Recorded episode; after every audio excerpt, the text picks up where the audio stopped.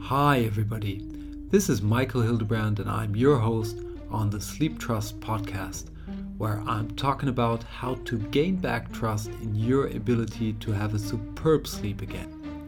In this week's episode of the Sleep Trust podcast, we are going to talk about what causes your insomnia.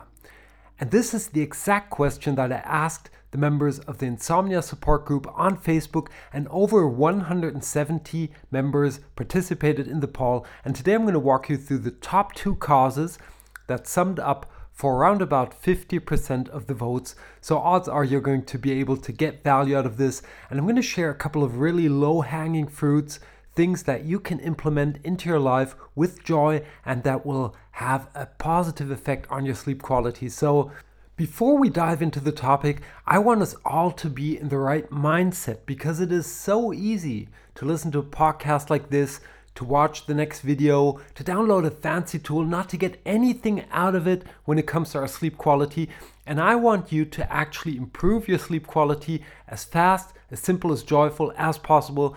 So let's get into the mindset to really look forward to find one nugget in this podcast, one nugget that we actually want to, and with we I mean you, you actually want to implement into your life.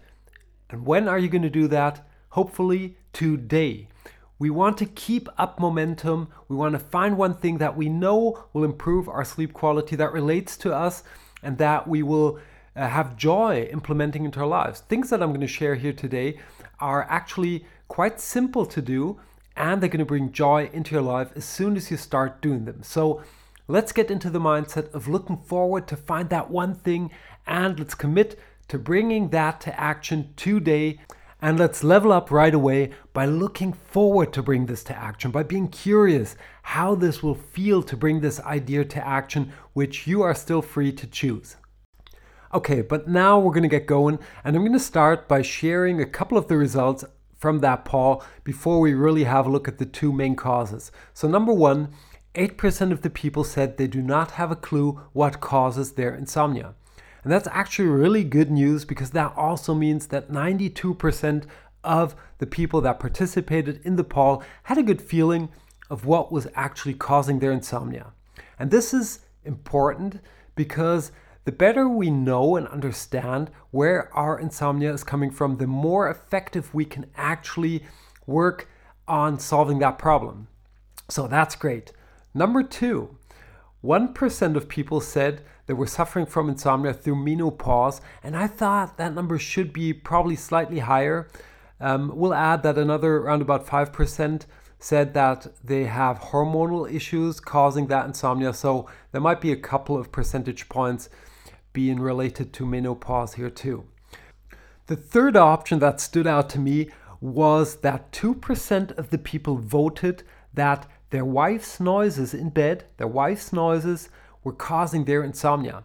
And first, I had a smile on my face thinking that if their wives would know about their option or the option they chose in the poll, uh, probably insomnia would only be their second biggest problem after that.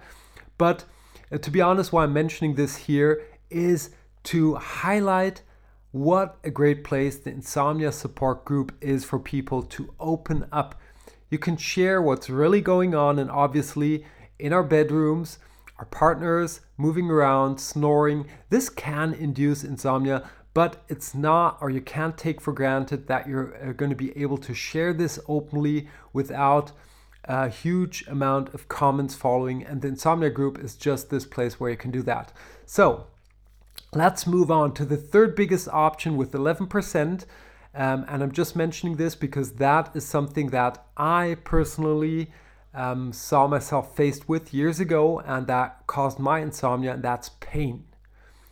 So we do not have time to walk through this option here, the the pain. Um, uh, it's not really an option. The the pain topic today. That's uh, rather something that we should create an entire podcast around.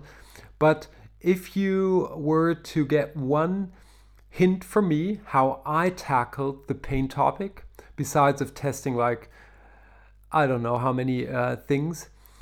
The game changer was actually to stop fighting the pain. and rather openly and curiously uh, inviting the pain, feeling into the pain. And more than once, that helped me to step over from being awake uh, and slipping into sleep. That was um, a real game changer for me. And now let's dive into the top two causes for insomnia when it comes to the insomnia group members. And number two, with 20% of the votes, is overthinking rumination.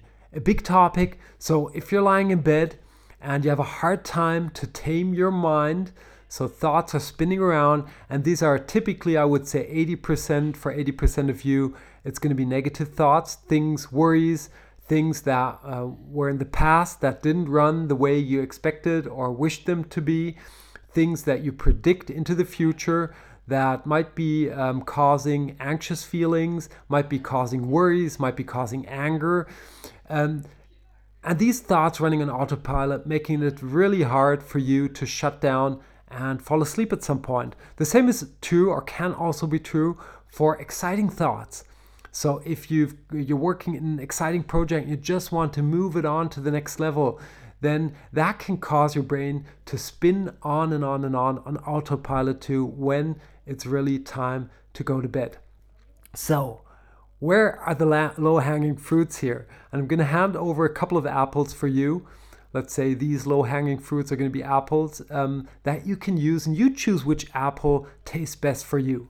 Number one, you want to acknowledge that this behavior, the overthinking behavior, has positive effects for your life in different situations, in a different context. So if you're not going to bed right now, then it might be really helpful to overthink things, to think through things, like to phrase it a little bit more positive.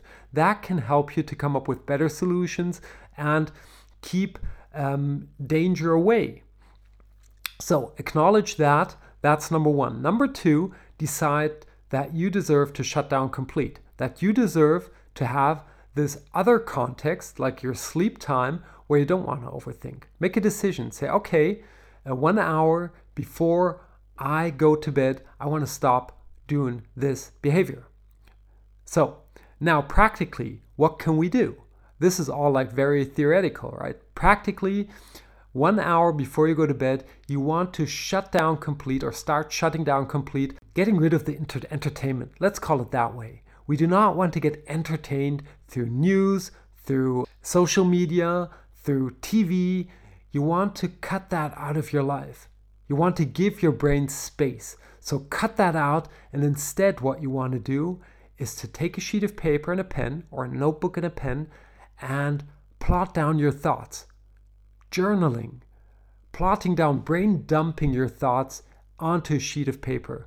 And you could do that for one minute, two, 20 minutes, as long as it takes to empty your brain. And that's proven to be a very effective method to tame our minds. Now, everything is out there, it's on a sheet of paper, it feels completely different. And if there are one or two things that you didn't want to forget, you've got them on that sheet of paper uh, now, and you don't have to be afraid that you're going to forget them. So you can recap on that the day after.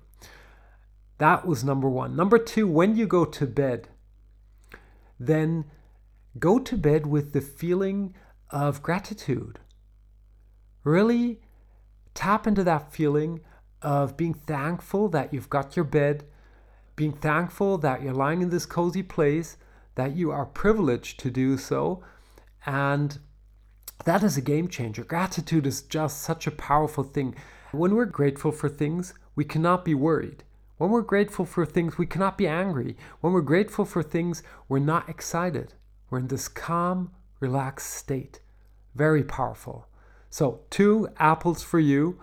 Two practical apples are plotting down your thoughts in a journal and going to bed with gratitude. And other than that, avoid getting uh, tapping into the entertainment trap. So get rid of external excitement, I'd say in the last hour before you go to bed, and decide that you want to tap into that last hour without overthinking. Really say to yourself, literally, I don't want to overthink. So that is the first big block. And now let's move to the cause that 28% of the voters made responsible for their insomnia. And this is I'm just asking myself if you have an idea what it could be. Well, it's stress. Stress, a big topic, something that we really need to tackle, not only because of our sleep, but also because of our cardiovascular system and our general health well being. So, number one, as with the last point that we discussed, it's important to acknowledge that stress is, depending on the context, very helpful for us. Stress lets us perform better, faster. Stress lets us be very, very active and sensitive for things that are going on. But in the long term, stress can also really destroy our health. So we want to tackle that and bring it into perspective. And I'm going to reach over a couple of low hanging fruits in regards to stress to give you something that you can test that will help you to identify when you're stressed easier and do something against that stress. And the very first fruit, the very first peach I'm going to reach over to you is to simply set a timer every 15, every 30 minutes over the course of the day. Maybe best do that if you've got one of these fitness trackers. You can set up a vibration alarm. And when that thing shoots off, you just focus on your body and feel into your body if you're feeling stressed or not. And best, take a deep breath in one or two or three, deep breath in through your nose into your belly. When we're stressed, we often uh, breathe too fast, too shallow into our chest. So breathe deeply into your belly. Keep your breath for a second or two, and then breathe out. Exhale through your nose again, slightly longer than you inhale. And if you do that once, twice, or three times, you're instantly going to feel more relaxed and over time, you will become aware of situations when you feel stressed and you can actively do the breathing or do things that will prevent that stress from happening. That's number one, very simple. Number two, and by the way, the breathing is something that you can literally do anywhere, or at least nearly anywhere. You can do it when you're sitting in a meeting, you can do it sitting at your desk, you can do it driving in the car, you can literally do it anywhere. So, but now, number two, if you have a little bit more time and you're up for a meditation, then there's something called the progressive muscle relaxation by Jacobson. And this is essentially a technique where we run through our bodies, focus on certain body parts, bring tension into our muscles, and are really aware of that we're bringing tension into that muscle for like 10, 15 seconds, 20 seconds, and then we loosen our muscles and become aware how relaxation feels. Like it's tension, relaxation, tension, tension, relaxation. And doing that over time gives us a much better feeling for our body, makes us aware of what's going on, and at some point, odds are you're going to notice when you become stressed. So we're not dependent on the timer that much anymore. Now our body is signaling uh, what's going on when it's going on, and we can intervene right away. Very powerful. Number three, and that's something that is probably not something for all of you out there, but I'm going to share it nevertheless because it is a very, very powerful method, especially when it comes to reducing acute stress. If you're completely stressed out and you want to detox from stress, I recommend doing this method. This is the Wim Hof breathing technique. Uh, Wim Hof is also known as the Iceman. He holds I don't know how many world records when it comes to exposing his body to the cold, but he also teaches this breathing technique. Essentially, what you do is to hyperventilate for 30 to 40 breaths, and after that, you, you hold your breath for one minute, two minutes, three minutes, as long as you can hold your breath. And what technically happens, besides of giving your body a lot of oxygen is that your sympathetic nervous system, the stress nervous system, gets activated when you hyperventilate. And afterwards, when you hold your breath, it goes right into the parasympathetic nervous system, the relaxation. And it's this mix- mixture from stress to relaxation that is so powerful. Uh, that, at least, is my experience. And uh, I've done a lot of tests and self experiments with this. I've got a lot of feedback from my clients about this method. Very, very helpful. Just not super enjoyable uh, when you start doing it. It's the breathing is a little bit mm, yeah, hard to get used to. But if you are willing to cope with the little uncomfort of um, getting into the breathing exercise, then you're going to reap massive, massive, massive uh, positive effects. It's also a great way to go into deep meditation without the need to train meditating for years and years. Because here we, we bring together the physical effects of breathing, stress, relaxation with the meditation aspect, and this can be very, very, uh, very powerful for you. So, um, these are the three peaches I want to reach over to you when it comes to effectively handling stress, becoming aware, tackling stress, and also uh, will say that you want to uh, add the techniques that we had when it comes to overthinking, like uh, plotting down a journal, going to bed with gratitude, also very helpful to reduce stress. And that said, we went through quite a lot today. Recapping on these things, I hope that you were able, with that mindset that we set in the beginning of this podcast, you were able to relate to one thing that we discussed here today. And I actually hope that you, we're not only able to relate to one thing, but also are really looking forward to bring that to action, to test that.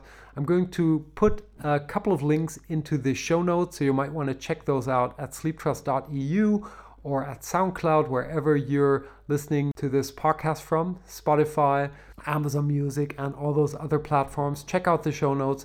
I'm going to drop a link to a Wim Hof breathing introduction, uh, also to the uh, Jacobson muscle relaxation meditation.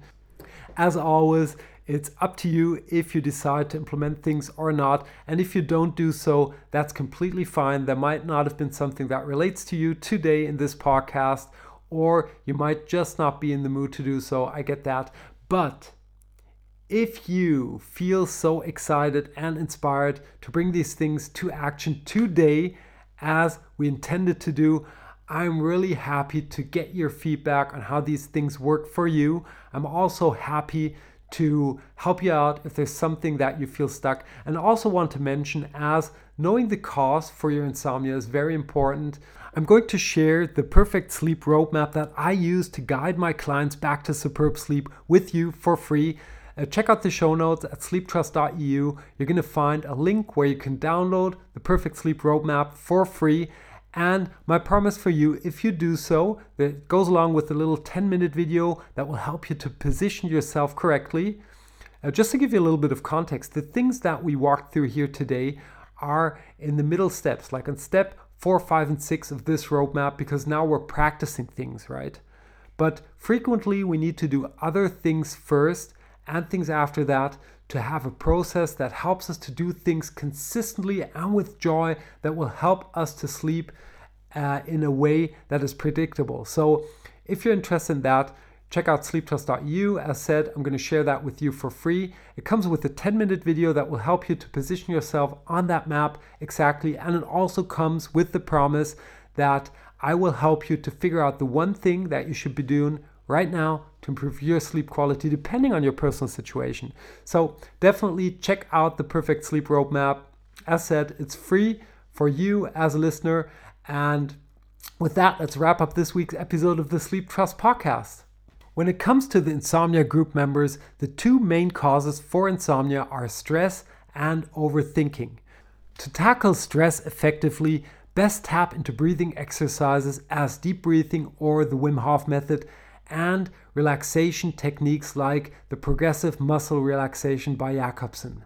When it comes to stopping to overthink, you want to decide to shut down complete one hour before you go to bed, starting off by brain dumping your thoughts into a journal and by practicing gratitude when you hit the bed. And don't forget that the best time to start these things is today. Also, feel free to download the perfect sleep roadmap that will guide you from where you are right now back to superb sleep step by step by step. And that said, I hope you enjoyed this week's episode of the Sleep Trust podcast and that you tune in next week when we're going to talk about how to release bad sleeping habits. Until then, have a superb sleep. Hey there, and thanks for listening to the Sleep Trust podcast. I hope you've enjoyed this episode. If you want to get further information on this podcast or material that will help you to gain back your sleep trust, please check out sleeptrust.eu.